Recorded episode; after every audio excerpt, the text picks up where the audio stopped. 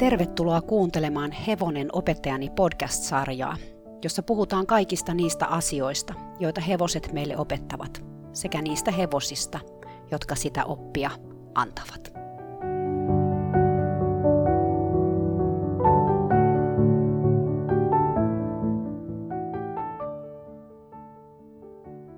Katariina Alonji tässä moi.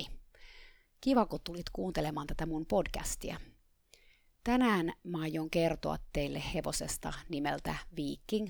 Tämä Vikingin tarina on tosi henkilökohtainen mulle ja sellainen, joka vaikutti tosi syvästi mun elämääni hevosten kanssa niin kuin usean vuosikymmenen ajan. Mä tapasin Vikingin, kun mä olin about 14-15-vuotias. Mä olin ratsastanut eräällä isolla ratsastuskoululla ja sitten päätin lähteä etsimään jotain toista tallia. Ja yhden kaverin kautta sitten päädyin semmoiselle hyvin pienelle tallille, jossa oli vasta oikeastaan aloitettu ratsastuskoulutoiminta. Mä en heti päässyt ratsastamaan tätä hevosta. Se oli tallin suurin hevonen ja se oli myös pisimmälle koulutettu hevonen. Se ei kauheasti tehnyt tunteja, koska Viking oli myös tämän toisen ratsastuksen opettajan kilpahevonen, eli sillä kilpailtiin koulussa – ja sitten sen lisäksi se teki aina välillä tunteja. Viking oli aika kovassa maineessa siellä tallilla. Mä tiesin, että siinä vaiheessa, kun sä pääsit ratsastamaan viikinkiä, niin sä olit jo tosi hyvä ratsastaja. Eli siellä oli ihan kourallinen ihmisiä, jotka oli ratsastanut tätä hevosta siellä meidän tallilla – Mä odotin kauhun sekaisin tuntein, että mä pääsisin ratsastamaan viikinkiä, koska mä halusin valmennusryhmään, mä halusin opia ratsastamaan paremmin ja mä halusin edetä niin kuin siinä lajissa, kilpailla myös. Ja mä tiesin, että kun mä pääsisin viikinkiin ratsastamaan, niin se tarkoittaa sitä, että mä oon edistynyt ainakin jollekin tasolle. Toisaalta mua hirvitti se viikingin ratsastaminen, koska mä tiesin, että se oli heittänyt oikeastaan ihan kaikki ratsastajansa selästään vähintään kerran. Ja se oli semmoisen oikein pukkikoneen maineessa. Eli mä tiesin ja olin nähnytkin, että tunneilla se yleensä alkoi pukittelemaan ja yleensä myös onnistui vapautumaan ratsastajastaan sen tunnin aikana. Kun mä olin siellä tallilla jonkun aikaa jo ratsastanut, tämä odotettu päivä tuli eli mä sain viikingin ratsastustunnille. Mä muistan, että mua jännitti jonkun verran. Siinä oli myös se pointti, että se oli vähän ehkä vihanen siellä karsinassa, että sillä oli aika ikävä laittaa niitä kamoja päälle, se oli aika iso hevonen. Mutta me päästiin tosiaan sinne maneesiin ja mä menin sinne selkään ja lähdin ratsastaa tätä hevosta. Ja ensimmäinen kymmenen minuuttia meni oikeastaan ihan hyvin.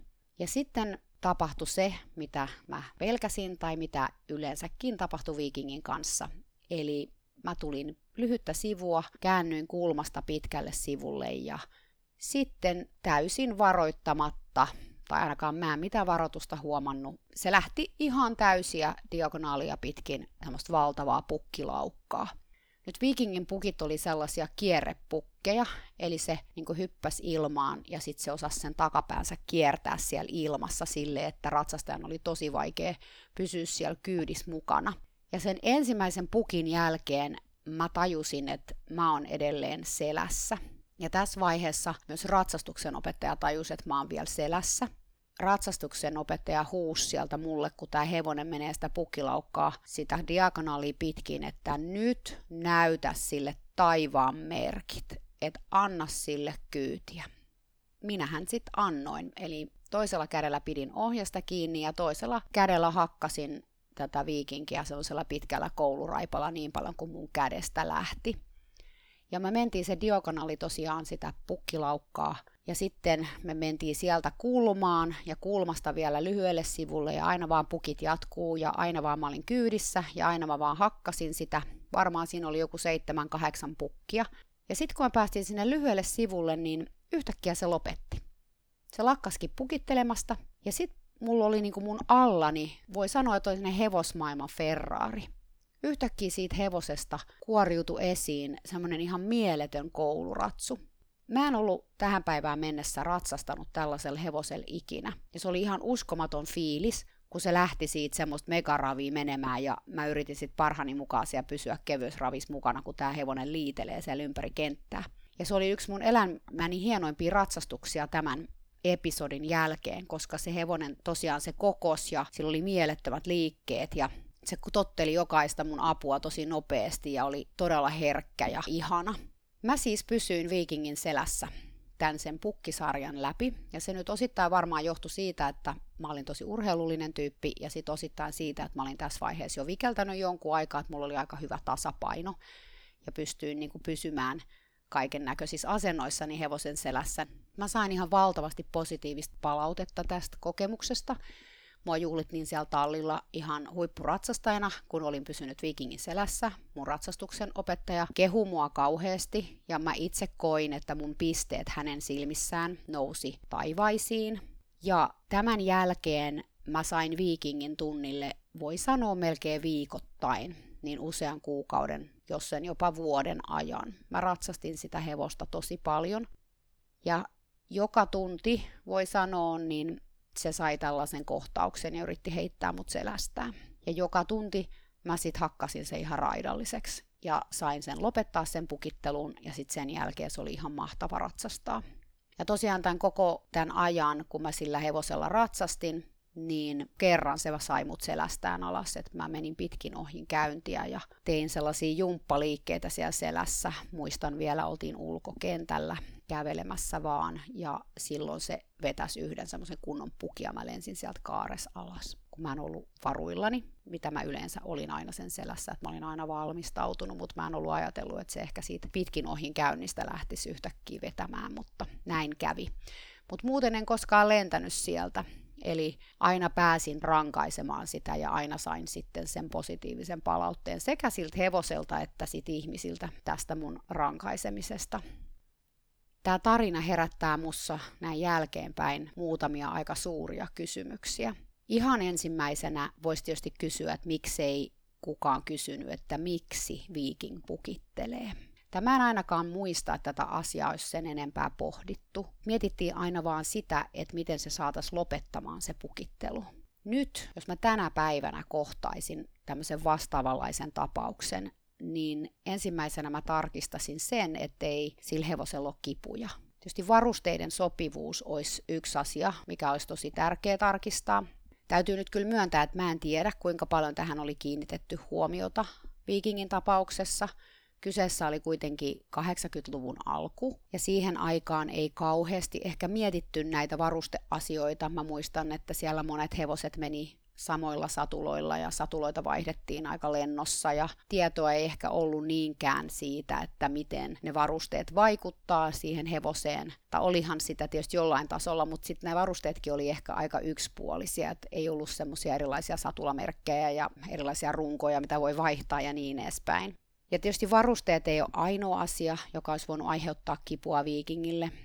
Esimerkiksi silloin olisi voinut olla jotain selkärangan ongelmia, silloin olisi voinut olla mahahaava. Mahahaava on hirveän yleinen ratsuhevosilla, varsinkin kilpahevosilla, ja se voi aiheuttaa tosi kovia kipuja sille hevoselle ratsastuksen aikana. Se on musta hienoa, että hevosen kipua ja sitä, miten hevonen sitä ilmentää, on nyt nykyaikana tutkittu tosi paljon mutta valitettavasti vieläkin ihmiset elää semmoisessa tiedon pimennossa ja esimerkiksi selittää hevosen ei-toivottua käytöstä tunnepohjalta. Eli helposti leimataan hevonen jonkunnäköiseksi kettuilijaksi ja ajatellaan, että se tekee tätä käytöstä ihan tahallaan tai ollakseen ilkeä. Tämmöinen käytöskö, mitä viikingillä oli, voi tietysti myös olla opittua. Viking oli kuitenkin melko usein onnistunut vapautumaan ratsastajasta, mikä tietysti palkitsi tätä sen käyttäytymistä ja siten lisäsi sen todennäköisyyttä. Hevonen on eläin, joka kuitenkin tekee sitä, mikä on sille kannattavaa, ja pukittelu oli vikingille kannattavaa, tai ainakin silloin, kun se vapautui siitä ratsastajasta.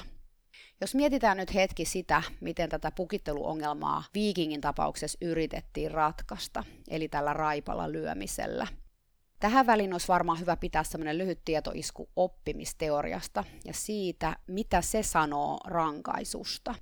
Eli rankaisua on kahdenlaista, positiivista ja negatiivista. Ja nyt nämä termit positiivinen ja negatiivinen on tässä yhteydessä matemaattisia. Tämä tarkoittaa sitä, että niille ei ole niin sanotusti tunnesisältöä. Eli positiivinen ei siis tarkoita hyvää ja negatiivinen pahaa, vaan sitä, että tilanteeseen joko lisätään jotain, eli se on se positiivinen, tai tilanteesta otetaan jotain pois, eli se negatiivinen. Esimerkki negatiivisesta rankaisusta, jossa jotain eläimelle mieluista otetaan pois siltä, on vaikka se, että saat vaikka jakamassa hevoselle heiniä ja se alkaa potkia karsinan seiniä. Ja silloin sä viet rangaistukseksi heinät kauemmaksi tai lakkaat jakamasta niitä heiniä. Eli se hevonen ei saa sitä, mitä sä haluaa, eli niitä heiniä. Esimerkki positiivisesta rankaisusta onkin sitten just se, mitä mä olin tässä Vikingin tarinassa kertonut, eli sitä, että tilanteeseen lisätään jotain eläimelle epämiellyttävää, kuten esimerkiksi raipan iskut. Vaikka toi positiivinen rankaisu on noin perinteisesti ajatellut ollut aika yleistä ja on varmaan joissain paikoissa valitettavasti edelleen, se ei kuitenkaan toimi kovin hyvin. Siinä voi olla sellainen illuusio, että se toimii, koska joskus se toimii niin kuin lyhyellä aikavälillä. Yksi positiivisen rangaistuksen ongelma on ajoitus. Eli se rangaistus, eli se raipan isku, pitäisi saada ajoitettua samanaikaiseksi tai lähes samanaikaiseksi sen rangastavan käytöksen kanssa. Mulla itselläni ei tietenkään ollut tällaisesta asiasta mitään tietoa, enkä mä usko, että mun ratsastuksen opettajalla oli siihen aikaa 80-luvulla siitä mitään tietoa, koska siihen aikaan ei puhuttu operantista koulutuksesta tai tämmöisistä ajatuksista mitään. Eli jos mä sain lyötyä viikinkiä samaan aikaan kun se pukitti, niin se oli niinku täyttä sattumaa. Ja tämä onkin sitten ongelmallista, sillä tutkijat, koska tätä asiaa on toden totta tutkittu, niin tutkijat on havainneet, että tämän rangaistuksen väärä ajoitus voi itse asiassa vahvistaa, eli lisätä sitä käytöstä. Ajoituksen lisäksi toinen ongelma tässä positiivisessa rangaistuksessa on se, ettei se tarjoa eläimelle mitään käytöstä sen huonon tai ei-toivottavan käytöksen tilalle. Eli viesti voi olla, että älä pukita, mutta ei sitten kerrota, mitä pitäisi tehdä sen pukittamisen sijaan. Ja sitten lisäksi tässä on sellainen juttu, että joskus tässä rangaistuksessa, etenkin kun huomataan, ettei ne toimi, se voi lähteä vähän niin kuin lapasesta, eli mennä överiksi. Ja mä niin kuin ajattelen itse tätä, mä hirveän hyvin muista tätä viikingin tapausta, mutta kyllä mä niin kuin ajattelen, että mä koko ajan niin kuin löin sitä koko kovempaa ja kovempaa, että se lopettaisi sen pukittelemisen. Eli mä löin sitä niin paljon kuin mun kädestä oikeasti lähti, että se loppui se pukittelu. Mä kerron tämän viikingin tarina mun tunneluennolla, koska mä puhun näin luennoilla erilaisista tunnetiloista. Ja tämä viikingin tarina on osa sitä kokonaisuutta, jossa mä puhun vihasta ja raivon tunteista hevosharrastuksessa. Viha ja suuttumus on aika usein niin sanotusti sekundäärisiä tunteita, jotka peittää alleen sitä varsinaista tunnetta, jos nyt ajatellaan tätä nimenomaista tapausta Vikingin kanssa, niin mä voisin ainakin kuvitella, että jos mä olisin hetkeksikään pysähtynyt katsomaan mun omia tunteitani tai mun omia tunnetilojani, tai jos mä olisin osannut ylipäätään tehdä niin, niin sieltä kaiken sen hakkaamisen alta olisi löytynyt ainakin pelkoa, koska aika harva pystyy menemään viikoittain ratsastamaan jotain hevosta, joka on tämmöinen pukkikone, ilman että siis se edes vähän hirvittäisi. Ja kyllä mä muistan olleeni koko ajan aika varuilla, niin kun mä olin sen selässä, mikä nyt tietenkään ei myöskään ole kovin hyvä ratsasta hevosta hirveän jännittyneessä tilassa. Ja uskon, että silläkin on sit oma osuutensa siihen, että se hevonen helposti jännittyy itse. Mutta joka tapauksessa, jos mulla oli pelkoa, niin sitä pelkoa ei kuitenkaan tässä tilanteessa olisi voinut näyttää, vaan mun oli niinku oltava rohkea, tai ainakin oltava olevinaan rohkea. Tässä on vielä sellainen jännä aspekti, eli se, että koska mä olin eka ratsastaja, joka pysytän hevosen kyydissä ja joka pystyi sitä tästä käytöksestä rankasemaan, niin mua juhlittiin, kuten mä aikaisemminkin sanoin, niin sankarina. Ja mun osakkeet nousi ratsastuksen opettajan silmissä, tai ainakin mä kuvittelin ja toivoin, että ne nousi. Tämmöiselle suorittajatyypille kuin mikä mäkin olin, ja on tietysti jonkun verran vieläkin, vaikkakin nykyään erittäin tietoisesti, niin tämähän oli sitten loppujen lopuksi kunnia-asia, että mä pysyn siellä selässä. Eli mä koin jotenkin, että mä olisin menettänyt ehkä kasvoni sit siinä vaiheessa ja jotenkin tullut samanlaiseksi kuolevaiseksi kuin kaikki muutkin, jos mä olisin lentänyt sieltä sen hevosen selästä alas. Eli mun piti niinku kaikin keinoin pysyä siellä selässä ja kaikin keinoin pystyä pistämään tämä hevonen kuriin. Kun hevosia lyödään ratsastus- tai käsittelytilanteissa, niin usein siihen on myös syynä tämän ihmisen maltin menettäminen, eli taustalla on turhautumista, suuttumusta ja raivoakin voi olla. Mä en usko, että mulla itselläni oli niin ainakaan alun alkaen piikin kanssa varsinaista suuttumusta. Et mä uskon ennemminkin tosiaan, että mä peittelin mun pelkoa. Mutta myöhemmin mun elämässä, kun mä olin vastaavanlaisissa tilanteissa, joissa hevonen käyttäytyi mun mielestä jotenkin sopimattomasti tai vastusteli mua, niin mä kyllä helposti suutuin. Ja mä muistan tunteneeni kiukkua ja raivoa, joka edelleen ehkä linkitty osittain pelkoon, mutta oli myös jotenkin sellaista niin omien rajojen puolustamista tai omien kas, just tämä kasvojen menetys, mistä mä puhuin tuossa aikaisemmin, niin että se oli ehkä sellaista sen suojelua, että mä menetä kasvojani. Tietysti surullistahan tässä on se, että mulla ylipäätään oli tällaisia kokemuksia mun nuoruudessani tai lapsuudessani. Ja oikeastaan tässä on surullista myös se, että mä tiedän, että tänäkin päivänä tapahtuu sitä, että lapsia ja nuoria kannustetaan tämmöisiin väkivallan tekoihin talleilla.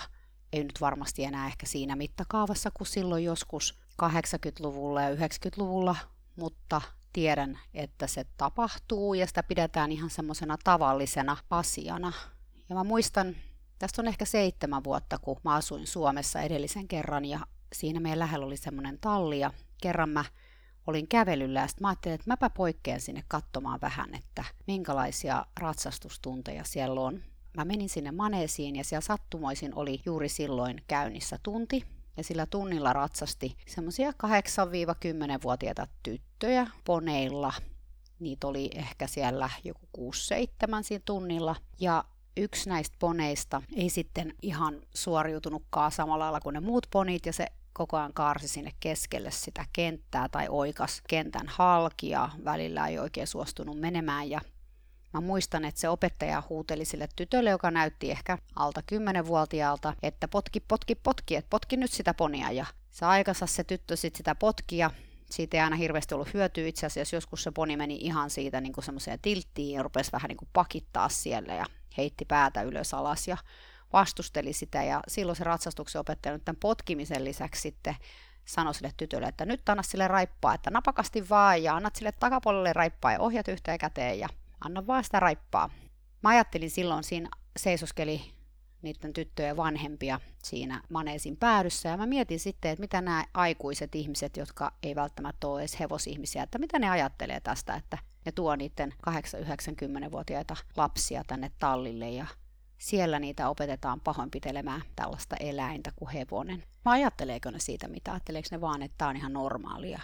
Tietysti ihmisellä on usein sellaisia ajatuksia, että hevosella on hirveän paksu nahka tai hevonen kestää sen. Tai tietysti joku 8-90-vuotias nyt ei kauhean kovaa sitä hevosta jaksakaan potkia ja lyödä. Mutta se ei olekaan tämän asian pointti, vaan sen pointti on se, että, että niitä kehotetaan tekemään sitä ja niitä opetetaan tämmöiseen väkivaltaan, eikä puhuta siitä, että miten voitaisiin ratkaista tämä ongelma. Tai ylipäätään se, että tarjotaan väkivaltaa ensimmäisenä ongelmanratkaisutapana, että okei, nyt tämä poni ei tee niin kuin me halutaan, niin me vastataan siihen tämmöisellä väkivallalla. Sen sijaan, että mietittäisiin, että okei, tämä poni ei tee mitä me halutaan, mutta mistähän se nyt voisi johtua? Voisiko se esimerkiksi johtua siitä, että me ei pyyditä sitä kovin oikein tai sillä Bonilla on jotain kipuja tai sillä jotain mielipiteitä tai se on ehkä leipääntynyt siihen työhönsä tai mikä sillä sitten syynä siinä onkaan, mutta että ensimmäisenä ei lähdetä neuvomaan, että tämmöinen ongelma voidaan ratkaista väkivallan avulla.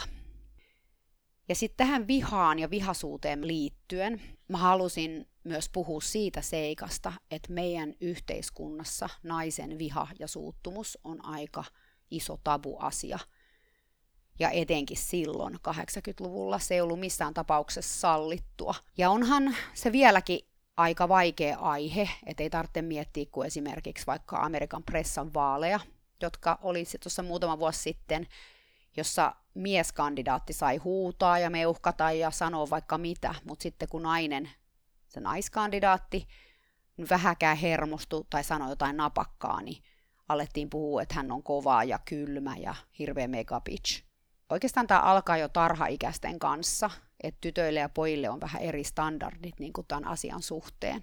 Jos sä ajattelet, että jossain tarhassa joku poika mätkii toista poikaa siellä, niin sitten ajatellaan vaan, että no pojat on vähän rajuja ja pojat on poikia ja ne on sellaisia. Mutta auta armias, jos joku tyttö alkaa siellä pistämään jollekin turpaan, niin johan ollaan jo ihan kauhuissa ja ajatellaan, että siinä on jotain perustavaa laatua vikaa siinä lapsessa – kun se on niin aggressiivinen. Eli tytöiltä jotenkin odotetaan semmoista kiltteyttä ja että tytöt ei suutu tai näytä suuttumusta. Tätä meidän kulttuuria vasten, kun tätä tarkastelee, niin mikä on se yksi paikka, missä nainen saa näyttää vihaansa? No, se on talliympäristö tietysti. Siellä siihen voidaan suorastaan kannustaa. Siis niin kuin muakin kannustettiin silloin, mitä mä nyt olin ehkä 16, 17, 18-vuotias silloin, kun tämä viikingin ratsastus tapahtui. Ja se voi olla tosi helpottavaakin. Ja mä niin ajattelen omalta kohdaltani jollain lailla se ehkä oli helpottavaa, koska mä olin tosi tunteikas nuori ja muutenkin semmoinen vähän tuittu pää ja mulla oli tosi paljon patoutunutta vihaa mun sisällä noihin aikoihin. Niin nyt sitten tässä oli se objekti tai se tapa, millä mä sain sitä purkaa. Mikä on siis tosi surullista tietynkin niin kuin näin ajatella. Tämä oli semmoinen niin kuin, lainausmerkeissä niin kuin oikeutettu raivo. Eli nyt tälle hevoselle, hevoselle näytetään taivaan merkit, koska se on tottelematon ja nyt mä saan ihan oikeasti olla väkivaltainen ja mä saan oikeasti olla raivona ja purkaa kaikkea sitä muutakin raivoa, mitä mun sisälläni on, niin tähän eläimeen. Toisaalta, vaikka mä itse tein tällaisia väkivallan tekoja, niin mä muistan kuinka vaikea niitä oli sitten kuitenkin todistaa sivullisena. Mä muistan kerrankin, kun just näihin samoihin aikoihin, niin mun toinen ratsustuksen opettaja pieksi maneesissa mun hoitohevosta. Mä en muista, mitä se mun hoitohevonen oli sen mun opettajan mielestä tehnyt väärin, tai ehkä mä en edes tiedä, se ratsasti sitä siellä maneesissa, mutta mä en unohda sitä, kuinka se ope hakkas sitä hevosta sinne maneesin nurkkaan niin, että se yritti kiivetä siis oikeasti seiniä pitkin pakoon. Niin kuin ihan konkreettisesti yritti kiivetä seiniä pitkin pois siitä tilanteesta se avuttomuuden tunne, joka siitä tuli mulle itselle, niin oli tosi halvaannuttava. Ja mulla oli tosi pahamielisen hoitohevosen puolesta, mutta siis aivan kädetön fiilis, koska ei voinut tehdä sille asialle mitään tai auttaa sitä hevosta. Ja tämä olisi jotenkin järkyttävää ajatella tätä, koska tämä tapahtui kuitenkin samoihin aikoihin, kun mä itse pieksin tätä viikinkiä, niin melkein viikoittain eikä se siinä pieksemishetkellä se tuntunut sitten niinku missään. Et jotenkin tässä on iso ristiriita, että kuinka tämän väkivallan näkeminen oli paljon järkyttävämpää ja on tavallaan järkyttävämpää kuin sit siihen osallistuminen. Vaikka trauma sekin on, siis etenkin näin jälkeenpäin ajateltuna tässä nyt näkee just sen, kuinka ne muut tunteet, jotka nousee siinä väkivaltateon aikana pintaan, niin sumentaa täysin empatian tunteen tai empatiakyvyn, joka kuitenkin katsojana saa niin kuin ihmisen heti valtaansa. Et siksi ehkä ne häpeän tunteet, mitä tähän kaikkeen liittyy, onkin tosi voimakkaita, kun tätä tarkastelee niin kuin näin jälkeenpäin. Ja siksi mä haluaisinkin tehdä sen tärkeimmän, niin kuin tässä nyt, ja olen tehnyt tämän monta kertaa aikaisemmin, niin mä haluaisin pyytää anteeksi. Eli anteeksi viiking ja anteeksi kaikki ne muutkin hevoset, joita mä oon epäoikeudenmukaisesti kohdellut. Et mä en tiennyt silloin enempää enkä osannut paremmin. Ja mä haluaisin tähän sanoa Oprah aina sanoo, jos te tiedätte kuka on amerikkalainen tämmöinen talk show host, keskusteluohjelmien juontaja kuin Oprah, varmaan kaikki tietää kuka hän on, niin hän aina sanoo tämmöistä lausetta, jonka hän oppi nuorena naisena Maya Angelolta, kirjailija, edesmennyt kirjailija, ihan loistava kirjailija, runoilija. When you know better, you do better. Eli kun sä tiedät paremmin, niin sä teet paremmin. Se lause jotenkin kiteyttää tosi paljon niin kuin mun hevosuraani, ja se on jatkuvasti tätä, kun mä tiedän paremmin, niin mä teen paremmin. Ja tämän viikingin tapauksessa tämä etenkin on totta. Että mä en silloin tiennyt, mitä mä tiedän nyt. Ja nyt kun mä tiedän sen, voin tehdä paremmin. Mutta mä pyydän anteeksi viikingiltä, koska mä en voinut sille mitään, mä en silloin tiennyt. Sitä mä en voi ottaa takaisin. Mutta mä voin nyt tehdä paremmin tulevien hevosten kanssa ja niiden hevosten kanssa, joiden kanssa mä nyt olen tekemisissä. Mä tuun puhumaan raivosta vielä lisää näiden podcastien aikana, koska se on mun mielestä tosi tärkeä aihe ja lisäksi se on mulle itselleni tosi henkilökohtainen aihe, kuten mä sanoin tässä alussa jo, että tämä tarina liittyy niin moneen asiaan mun elämässäni.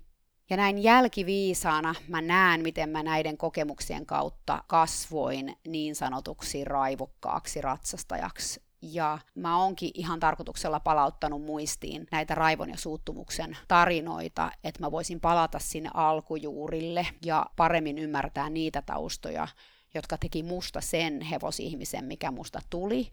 Ja nyt tietysti sitten myös purkaa näitä rakenteita ja opittujakin tapoja ja miettiä niitä mun tunnetiloja ja oppia niitä säätelemään ja lisäämään tietoa itsestäni ja hevosista, että mä joutuisi enää sellaisten tunnetilojen valtaan, mitä mä sitten myöhemmin jouduin, että en, ei niinkään ehkä tässä viikingin tapauksessa, mutta kun myöhemmin kuulette näistä tunnetiloista, mitkä kuitenkin juonti juurensa ehkä tuolta ihan niitä alkumetreiltä saakka, kun mä aloin ratsastaa. Tämmöinen tarina tänään oli ehkä vähän heviä settiä. Mä toivon tosi paljon, että tämä herättisi just jotain ajatuksia. Voi olla, että tuli myös semmoisia tuomitseviakin fiiliksiä. Mä uskon, että niitä paljon tulee ihmisille. Toisaalta täällä on varmasti paljon kuuntelemassa jotka kokee jonkunnäköistä samaistumista näihin tarinoihin. Ja mä kaikille suosittelen teille itsemyötätuntoa ja armollisuutta. Jos sä oot joskus kohdellut sun hevostas tai oot kohdellut hevosia tai kohtelet vaikka, vaikka se olisi tapahtunut eilen, niin se sä olisit menettänyt hermos ja sä oot lyönyt hevosta tai huutanut sille ja tehnyt sellaisia asioita, mitä sä et olisi halunnut tehdä, niin hevoset onneksi antaa meille anteeksi tosi paljon ja on tosi tärkeä itse kelata niitä asioita ja tuoda niitä niin kuin päivänvaloon ja uskaltaa katsoa niitä, vaikka ne hävettää ja vaikka ne tuntuu tosi pahalta, jotta voisit seuraavalla kerralla tehdä paremmin. Koska kun sä tiedät paremmin, niin sä teet paremmin. Kiitos, että tulit kuuntelemaan. Kuullaan taas ensi viikolla. Moikka!